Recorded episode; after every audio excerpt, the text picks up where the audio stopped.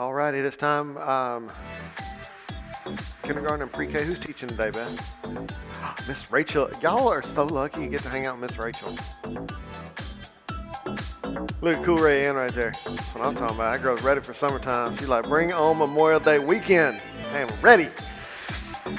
Y'all, it is good to be back. Good to be home. Um, before we jump in this morning to our text, I, I just want to take a moment to highlight a couple of things. I want to just celebrate some stuff that happened last week because there's some some really cool things. I listened to um, this service on on Zoom as we were traveling, and, and I'll be honest, um, because we were kind of we were traveling kind of in and out, and I'm driving at the same time. It was a little hard to focus and hear and cell service and yada yada yada. So, but it was it was excellent in its own right. Just kind of getting to be a part. And when you listen to the podcast, you don't get to hear the testimonies and the and the, the music and all that. Um, and so I listened to just their testimony again on the way home um, from Georgia this week, and man, just so stinking good. Like, I, I don't know, I it was it was a bummer for me. Like when I asked Josh and Lana to come and speak while I was out, it was just kind of a fill-in, like a pulpit supply kind of thing, not realizing what God was going to do while I was gone. But also that was super encouraging, and I, will I'll touch back on that in a minute. But I can't wait to to go and hang out with TGP Lafayette. Like I just want to hug them all because I don't know about you, but their story felt like our story. You know, like all the things that they testify, especially Josh and Lana, just the things that they've gone through while our scenarios may be a little bit different. The story's the same in terms of God speaking and, and then walking in obedience and learning. I mean, that's just, that's who we are, and so it's really encouraging. Um, also watched the Sinlaw Interfaith Assembly online, and wow, that was incredibly powerful for those of you that went um, and, and were delegates for our church. Thank you guys for doing that. I talked to Michelle. I texted with Craig afterwards. Um, I, I texted with Ben Nugent, who's the organizer. Um, Reverend Green's a good friend of mine. I called and talked to him for about 30 minutes after the event, and it was just incredible. And you could feel the energy and the love through the internet, which was, I can only imagine what it was like to be in that room. And so I wanted to just say thank you, um, guys, for that. And I'm excited to see how God's going to use that organization to make positive change in our in our communities and, and if you didn't notice the bridge is out and so we may have an opportunity to use that organization's pull uh, here before long depending on what uh, the plan is for that but we'll talk more about that later and then, of course, we had our regular Wednesday and Thursday night ministry teams that just handled their stuff beautifully. And there was some weather and concern, and everybody's texting and communicating. I, I, say all that to say this like, the goal of anybody that's in church leadership is to work yourself out of a job. And what I mean by that is to train your people and get them motivated to following God to such a, a, a point that you don't have to do it all yourself. Um, and it was, I was telling Bethany while we were gone this week, it was so neat after this week to kind of look back at all that God has done through you guys and to realize that God didn't need me and didn't need her in order for that to take place. That you guys own these ministries and it's about you pursuing God, not you pursuing a leader. Um, and that is such an incredible blessing. And so I, I wanted to just point all that out and to say thank you. I'm proud of you guys and I want you to know that.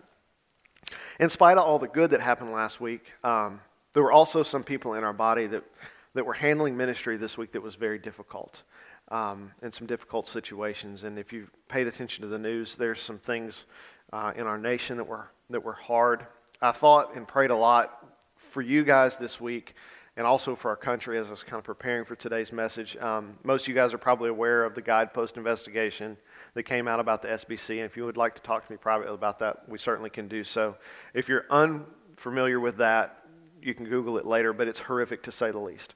Um, wisdom is needed. And just like two weeks ago when I needed um, a message on joy that comes through faith, I needed a message this week on wisdom. And I've thought a lot about this text, um, about our churches, um, as I've, I've kind of been prepared. Two weeks ago, we started looking at James by looking at the first few, and I wanted to just kind of jump back to that for just a minute. It's been two weeks to kind of get our minds back in the same space. Um, I want to remind you that our goal in this study is not to look at James's words and to use that as a list of things that I should and should not do. Um, and then try to conform ourselves to what James says our lives ought to look like. And I want to, I said that two weeks ago, but I want to dive a little deeper into that idea this morning. I want to remind us that Jesus taught directly against that type of lifestyle. The lifestyle of looking at a list of do's and don'ts and saying, this is what I should do, and I'm going to just conform to that because it's the right thing to do. Um, and I, I love that the Bible message pointed that out this morning again. That may have been why we got the repeat. And I don't remember the line exactly, but it was something to the effect of Jesus was trying to help them understand that what he was saying now was more significant than what he had said in the past. Is that, is that paraphrasing it correctly? Maybe so. Here's what I want us to see this morning Matthew 23, verse 27. This is Jesus, and he says, Woe to you, scribes and Pharisees, hypocrites! You are like whitewashed tombs, which appear beautiful on the outside, but on the inside are full of bones of the dead and every kind of impurity. So he's addressing the fact that the Pharisees spent all their time and all their energy focusing on their outward appearance, but never working on the heart. And there's a danger for us as we study a book like the book of James, for us to look at it as a list of things and ways that we ought to act. And I want us to avoid that. The whole point of this study is for us to, to realize and to understand to a greater degree every day the truth of who Jesus is and for him to change us from the inside out. So when we look at this book, when James says to the church as he's writing this letter, he's not saying act like this. He's saying if you are pursuing the Holy Spirit, if you are abiding in, in, in Christ, this is what your life will look like. Okay? So our goal is to, to develop true faith. And true faith never stops growing. And I want us to, I'm going to say that every week most likely, that our goal is to develop true faith and that truth faith never stops growing because I don't want us to get to a place where we are satisfied with who we are. Right? Because until we are just like Jesus, there's more room for us to grow. So, we're approaching this letter with the understanding that James's intent was to communicate to these new believers what authentic true faith looks like, not a list of do's and don'ts. Not so that they could mimic what he's saying, but to provide them with a gauge, a litmus test, if you will, of, that would lead them to pursue their relationship with God more. We are going to see, we're going to judge ourselves against these things that we read in the book of James. But the goal is not to make us feel guilty and change our behaviors because we feel guilty. The goal is for us to just see that we're not like Jesus yet and to let that be a driver for us to push into Him not into quote unquote correct behavior. So Jesus, uh, James briefly introduces himself, and then he dives right into the deep end. So let's review real quick what we what we talked about two weeks ago as we begin. So picking up in verse two, it says, "Consider it a great joy, my brothers and sisters, whenever you experience various trials, because you know that the testing of your faith produces endurance, and let endurance have its full effect, so that you may be mature and complete, lacking in nothing." So again, James pushing that idea right from the beginning of, of continual growth, that we would continue to become mature and complete.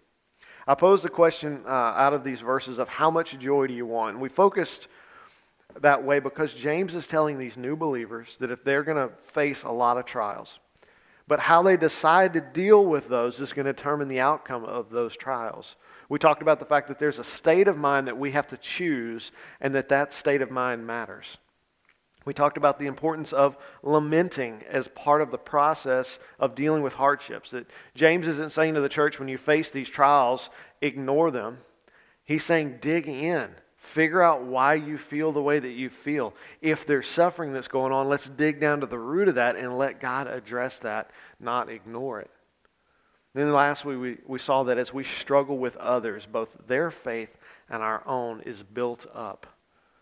Then James continues to say in verse 4, he says, And let endurance have its full effect, so that you may be mature and complete, lacking in nothing. James's suggestion is that we embrace those trials with a specific determination that we're going to be obedient and with the understanding that God is going to use those trials for our good and that we're going to receive joy as a result of that. I loved as Josh and Lana were, were sharing their testimony the fact that Josh joked about as they're riding back to Lafayette in the car from visiting family that if God calls them to be homeless, they'll just be homeless. And then Lana literally goes into a panic attack. It was, it was funny to, to look at that, and I totally get Lana's response because I don't know about you, but I'm not interested in being homeless if I can avoid it in any way possible. But allowing God to work in our lives is what's going to make us more like Himself. As we listen to their testimonies last week, and as you think about your own lives, you'll see this pattern of difficulty that's accompanied by personal growth. What we saw in the Carver story and in our own story is that even though we are struggling, God brings joy as we follow His leading. I didn't put these pieces together until just a moment ago in worship. but when I was at my conference this week, the first session was on um, decoupling um, specifically a consumer chain. So I'm at a retail technology conference where we're talking about how to help gas stations sell more product. That really is the end goal of this, of this event that I was at. And they were talking about how disruption is a good thing. And I want you to think about, we're going to just take an aside for a minute. I want you to think about your own life. Think about going into a gas station. If you go to a gas station and you go to buy gas and you do it at the pump and you pay at the pump, chances are likely that you're not going to go inside unless there's something else that you need in there, right? And so the transaction ends there. You've only bought gas. The retailer, they make like maybe a nickel a gallon on that, so they don't make very much. They make their money when you go in the store. And when you go in the store, the next thing that, that you're, you're confronted with is a lot of options, right? You go to get a drink, and, well, I was just going to get a bottle of water, but, you know, that Coca Cola is looking pretty good, and now I'm spending a little bit more. And then you go to the checkout counter, and now there's all this fried food. And who can avoid fried food, especially if you live in Louisiana? Your mouth's salivating already, isn't it, right? The whole point of all of that is to cause disruption in your life. And if what, what we've figured out is if we can cause disruption in your life, we can change your behavior. Okay, now let's, let's jump back to James for just a minute. I want us to think about our own lives, and I want to think you to think about the difficult things that you have gone through before. And those difficulties disrupted your life. They got you out of your normal flow, and they made you re examine and look at the things that are really important. So, as we look at what James is saying today, as we look at what he said last week, as we move through this book, I want us to understand that God's goal in having us go through struggles is not because he's mad at us, but in fact, it's because he loves us, he allows those things to happen. And his intent and our intent should be to pursue God as we face those difficulties, to say, God, what is it that you're trying to accomplish in my life right now? As we're going through trials, what is it that we want more than anything?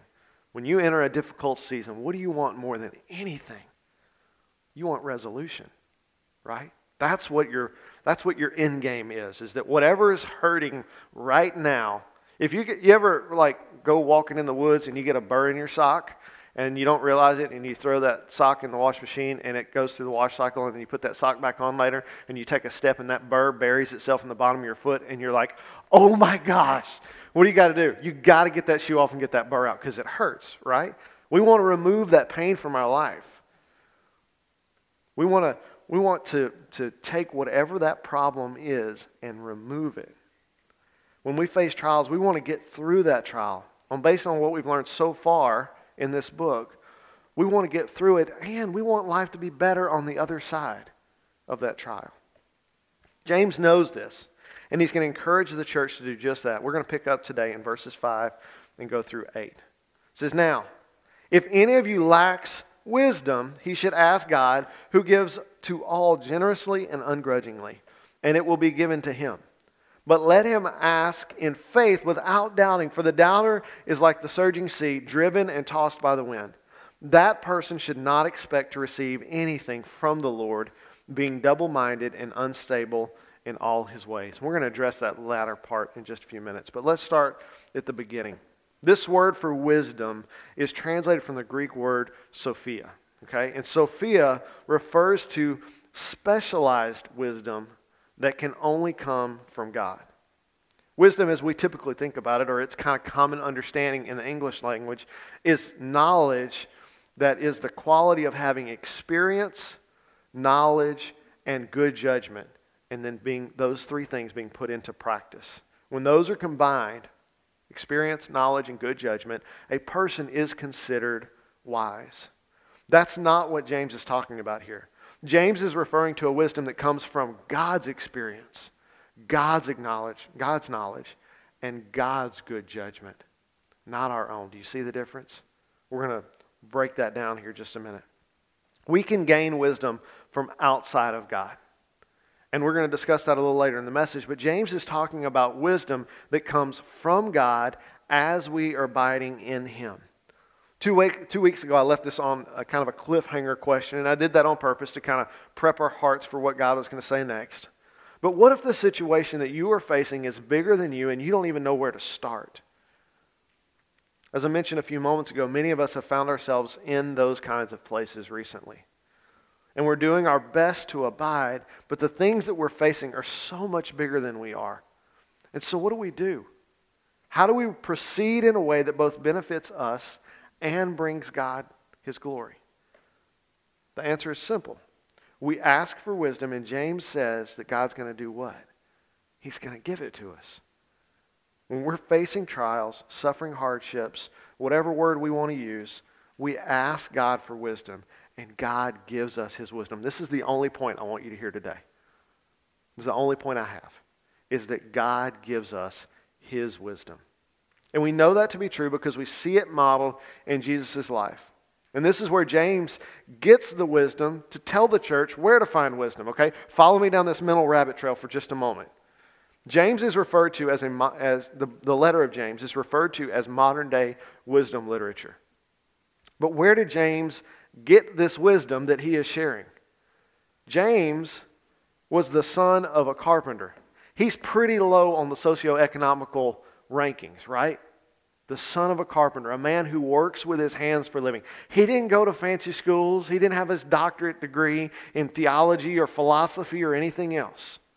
James is just a dude, just like you and I, who happens to be the brother of Jesus. But he writes this letter, and it's considered wisdom literature. That's putting him in the same rankings as guys like King Solomon, right? So, how does, and King Solomon had all the stuff. We're going to talk about him in a little bit, but James didn't have any of that. And so, how does a guy who just grows up learning from his father how to build stuff go to write a letter that is considered now by every believer to be wisdom literature? It can only come from one place. It comes from God. James heard Jesus say things like Matthew records in his gospel, things like Matthew chapter 7, verse 7 through 8. Ask, and it will be given to you. Seek, and you will find. Knock, and the door will be open to you. For everyone who asks receives, and the one who seeks finds, and the one who knocks, the door will be opened. James was told by Jesus directly that if he would just ask God for it, God would give it to him. James also grew up hearing that through the Proverbs, Proverbs 28 5. The evil do not understand justice, but those who seek the Lord, what? Understand everything. God made it clear through His Word and through Jesus that if we want to gain knowledge and understanding and practical application of those things, all we need to do is ask Jesus. If you're in a situation right now that you don't understand, Ask God to give you His perspective, to give you His wisdom. When we studied the book of Ecclesiastes, we talked about the author, who we think is probably King Solomon, and, and how he got his wisdom. Now, Solomon's considered to be the wisest man to ever live, but where did that wisdom come from? Was he born with it? Did he go to a special school? He probably had some additional training that James didn't have. But let's go back to 1 Kings chapter 3, verse 7 through 12. I want you to see where Solomon got his wisdom from. said, Lord my God, and this is Solomon talking, you have made your servant king in my father David's place. Yet I am just a youth with no experience in leadership. Your servant is among your people you have chosen, a people too many to be numbered or counted. So give your servant a receptive heart to judge your people and to discern between good and evil. For who is able to judge this great people of yours? Now it pleased the Lord that Solomon had this request. So God said to him, Because you have requested this and did not ask for long life or riches for yourself or death of your enemies, but you asked discernment for yourself to administer justice, I will therefore do what you have asked. I will give you a wise, I will give you a wise and understanding heart, so that there has never been anyone like you before and never will be again. There's a couple of things that are worth noting here. The first is that Solomon was not interested in wisdom for his own sake, but for the good of the people around him. It's because of his heart. And I want you to think back to our discussions of Cain and Abel when we studied the book of Hebrews. It's because of the condition of his heart that God chose to give him wisdom. Remember Cain and Abel? They both presented an offering to the Lord. God accepted Abel's, but he did not accept Cain's. And what was the reason for that? Abel did it because he loved God and he wanted to make that sacrifice. Cain did it because he was supposed to, and God did not receive his sacrifice. The way that we approach God when it comes to wisdom matters. If we're just in it just solely for us, God's going to see that and He's going to judge us. But if we're pursuing the Lord for the sake of not just ourselves, but for others as well, God's going to receive that. The second thing I want to point out is that we know that Solomon's life, that the wisdom of God did in fact benefit Solomon as an added bonus, right? Because God made him wise in how to judge his people, that wisdom spilled over into other areas of his life. And the same is going to be true for you and I. God's wisdom will inform all of our life, not just the portion that we're requesting wisdom for. I can tell you some of the personal struggles that I've been through in my life when I've asked God for wisdom and He's given me, He showed me how to deal with that situation. That wisdom has overflowed and made ripple effects in the rest of my life because it changes how I see the world. And the same is going to be true for you. You probably got some testimony about that already. So we see that James and the other biblical characters make it clear that we can receive wisdom from God. But James goes on to clarify how that works. He's not done yet. Look what he says in verse 6 and through 8. He says, But let him ask in faith without doubting. For the doubter is like the surging sea, driven and tossed by the wind. That person should not expect to receive anything from the Lord, being double minded and unstable in all his ways. So James addresses two ideas in this last section. He says, When we ask for wisdom, we must have faith that God will give it to us. And then, secondly, if a person doesn't have faith, James calls them double minded, or more accurately translated, double souled. We're going to dig into that in a minute. Let's talk about the first one first. One of my commentaries, the New Grace, or the Grace New Testament commentary, said this this weekend, it was significant for me. It said, When one doubts, he is not believing. When one believes, he is not doubting. Now, that doesn't seem terribly uh, spiritual or wise when you first hear it. But if you think about it a little further, it gets a little deeper. When one doubts, he's not believing. But one, when one is believing, he's not doubting. It says the Christian who comes to God for wisdom must come with calm confidence in the Lord. Let's look at some examples of that. Matthew 21 21. Jesus answered them, Truly I tell you, if you have faith and do not doubt, you will not only do what was done to the fig tree, but even if you tell this mountain be lifted up and thrown into the sea, it will be done. Based on this commentary and on Scripture, if you think about faith, it seems a lot like a light switch. It's on or it's off. There is no in between, there's no middle ground. You ever tried to put a light switch in the middle? What happens? Nothing. Nothing happens because it's on or it's off. And faith is a lot like that. We're going to continue to see that in our next example. Look at Matthew chapter 14, verses 27 through 31. Immediately, Jesus spoke to them. He says, Have courage. It is I. Don't be afraid. Lord, if it's you, Peter answered, command me to come out to you on the water. And he said, Come. And climbing out of the boat, Peter started walking on the water and came towards Jesus. But when he saw the strength of the wind, he was afraid. And beginning to sink, he cried out, Lord, save me. Immediately, Jesus reached out his hand, he caught hold of him, and he said, You of little faith, why did you doubt? Peter almost got it. He almost had it. It's like looking at a kid trying to learn how to ride a bicycle with no training wheels. You, you, have you done that? Have you experienced that or watched one of your children or grandchildren do that? And they, they're pedaling and you kind of, you give them the little shove and you're like, oh, they got it. They don't got it. They don't got it. That's what it was like for Peter. Peter said, Lord, if it's you, call me out. And he said, come on, boy, let's go. So Peter gets out of the boat. He climbs over the edge and he starts walking. But as soon as his attention gets off of Jesus and he looks at the waves and the wind, he begins to sink. You either believe or you don't believe.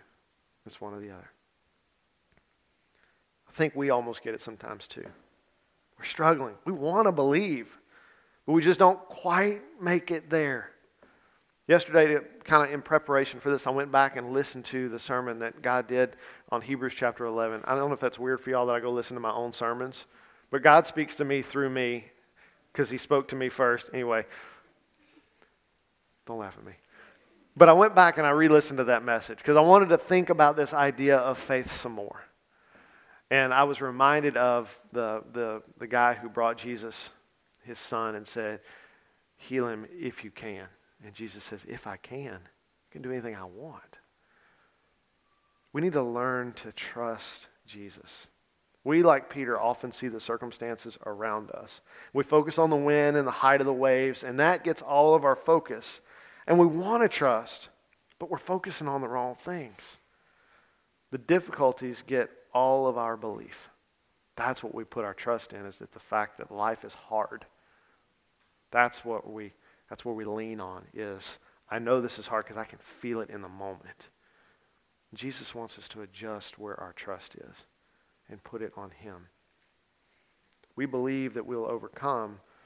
We believe often that we're not going to overcome because things are so, so scary. And that's where Peter found himself. Another one of my this is a, a book study that I'm actually doing on the letter of James right now.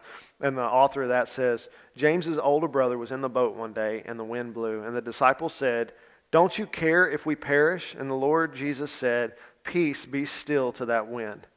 That's a doubt torn believer tossed back and forth by the winds of doubt. James says, If you're going to have your prayers answered, you must ask in faith and not doubt. And then he finishes it with a very strong admon- admonition. I can't say that word.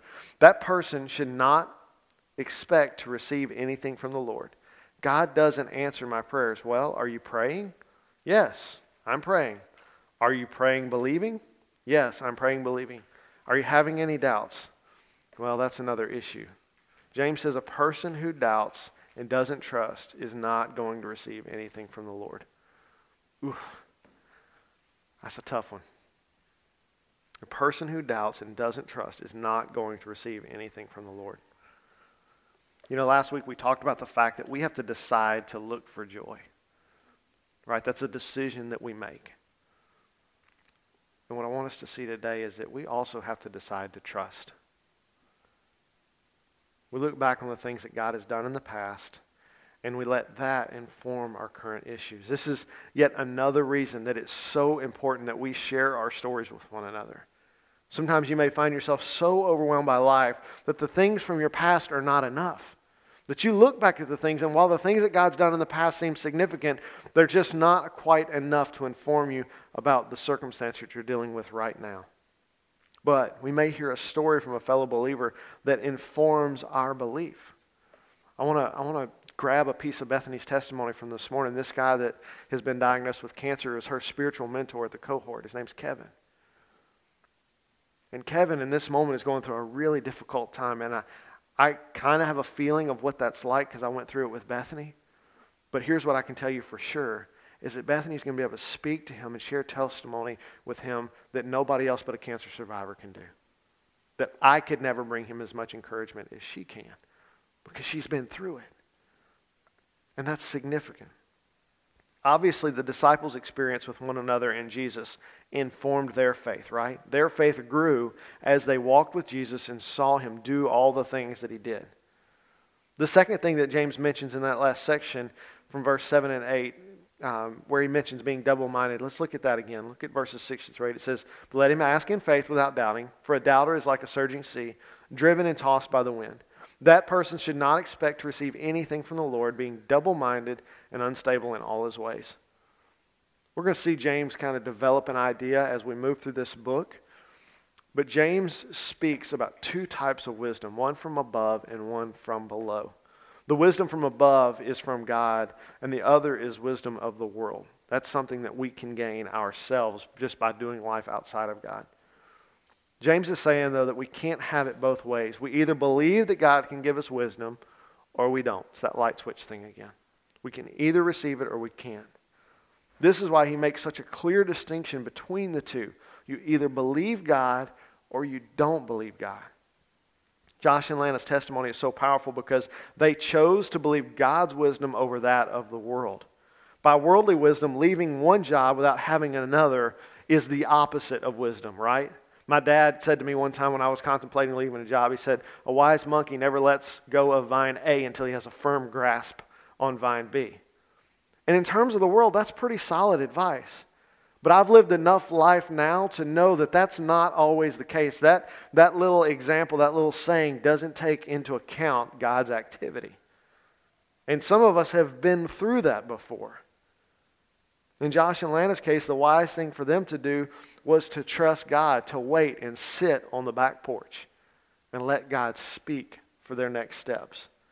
And because they believe that God would provide for them, they've seen the fruit of following God's wisdom rather than the wisdom of the world. I, lo- I don't remember if it was Josh or Lana, but said, We were worried about our finances, But since we've stepped out in faith and done what God told us to do, we got more money in our bank account now than we've ever had in our lives. That's something only God can do. And that only comes when we listen to God's wisdom instead of the wisdom of the world. I can't tell you the number of times that I've personally crossed this bridge. And I've shared some of those stories with you guys in the past. So I don't want to rehash that this morning. But many times God's given me a direction, and well meaning people in my life who love me would tell me to do the opposite of what God was saying to do. Not because they didn't want me to follow God, but because what God told me to do didn't seem like wisdom compared to the world's standard of what wisdom is. In church, that's a bridge that all of us are going to have to cross at some point. If we are going to pursue the Lord, if we're going to continue to abide in Him, there are going to be opportunities in your life where the people around you who love you are going to say, That is not a wise decision. And you have to make a decision in that point. Are you going to listen to the world's wisdom or are you going to listen to God's wisdom? Because James says you can only do one of the two. And you have to choose which one it is. As we listened to Josh and Lana this week, I found so many similarities between their stories and my own. And I'm sure the same is true for you guys. We all want to do what's wise. But as we're abiding, we sometimes see a separation between the world's wisdom and God's wisdom. And when we see that separation, it's when we have to make a choice. Do I want to trust God and follow His wisdom or follow my own? When we get to these moments, it's time to hit the pause button and just wait and ask God what to do. As the Carvers testified last week, waiting and listening to God brings joy that we talked about last week. Did you hear the joy last week when they were sharing their testimony? Could you see it on their faces? And that joy came not just because of the circumstances of life. That joy became, came because they, they understand more about who God is and their love for Him than they did before. And as we face trials, as we face struggles, that's what we're going to receive as well. If we're lacking wisdom, God wants to give it to us. God wants us to see the world from His perspective. God wants us to trust Him to follow His wisdom, not the wisdom of the world. And if we will ask, God will give us His wisdom. As we close today, and we're going to have a little time of prayer and worship, I want to share some hope with you guys. Some of the people that I was thinking about when I wrote this are not here but I'm sure they'll listen later. But if you're in a situation where you feel like Peter, where you've stepped out in faith, but now you feel yourself sinking, I want you to see that there's hope. I want you to be encouraged by how Jesus responds to Peter's lack of faith. Look back with me this real quick. Matthew 14, verses 30 and 31. It says, But when we saw the strength of the wind, he was afraid, and beginning to sink, he cried out, Lord, save me. Immediately, Jesus reached out his hand, caught hold of him, and said, You have little faith, why did you doubt? You know, last week we were on the beach, um, and we had some of the biggest, strongest waves I've ever experienced in my life. They weren't like massive like you see on TV where people are surfing and you're like, they're going to die. You know, these are probably three, four foot swells, but on a beach, that's pretty significant, especially if you've only been to the beach in the Gulf. They don't really get that big unless there's a storm coming in. But we were on the Atlantic Ocean and these, these waves are coming in. And it was a lot of fun, right, kids? It was a lot of fun. Okay, it was a little nerve wracking for mom and dad because I could, I mean, I'm, I'm pushing 200 pounds and I could feel it trying to take my feet out from underneath me, and they weigh like way less than that. Way, way less than that. Okay, and so I'm thinking about all the things that could go wrong. Okay. One of these, one of these times when these waves are so big, I had Charlie out there with me. I had her on my hip. She's wearing a life jacket. And we began playing this game because I was trying to teach her how to body surf. The other kids were body surfing or boogie boarding, and she wanted to do it so bad, but she's only six and she's little bitty. And so I'm trying to teach her how to catch the wave and body surf on it. And as we're doing that, the waves are starting to get bigger and bigger. And so we started playing this game. So I got her on my hip. And if I'm standing up when we're in the low part of the wave, it's like down here. And so I just kind of squatted down and I'm holding her on my hip. So now both of us are about just our heads over water. And these waves would begin to, to come in, and we would look at them towering over us as they would break. And she is just shaking. And then as the wave got to us, I would just do this, right? And both of us would bob up, and then we go down the other swell, the other swell, and she would just squeal with joy. But every time the wave came in, she would begin to shake with fear. And then as soon as Dad jumped and we rode the backside of the wave down, she's squealing. Do it again, Dad, do it again. She was scared, but she trusted me to keep her head above the water. Squatted down. We see the wave coming and we're scared. But God's got us. And we need to learn to trust that as that wave is cresting, it's about to break, God's just going to jump up a little bit. And it's going to be okay.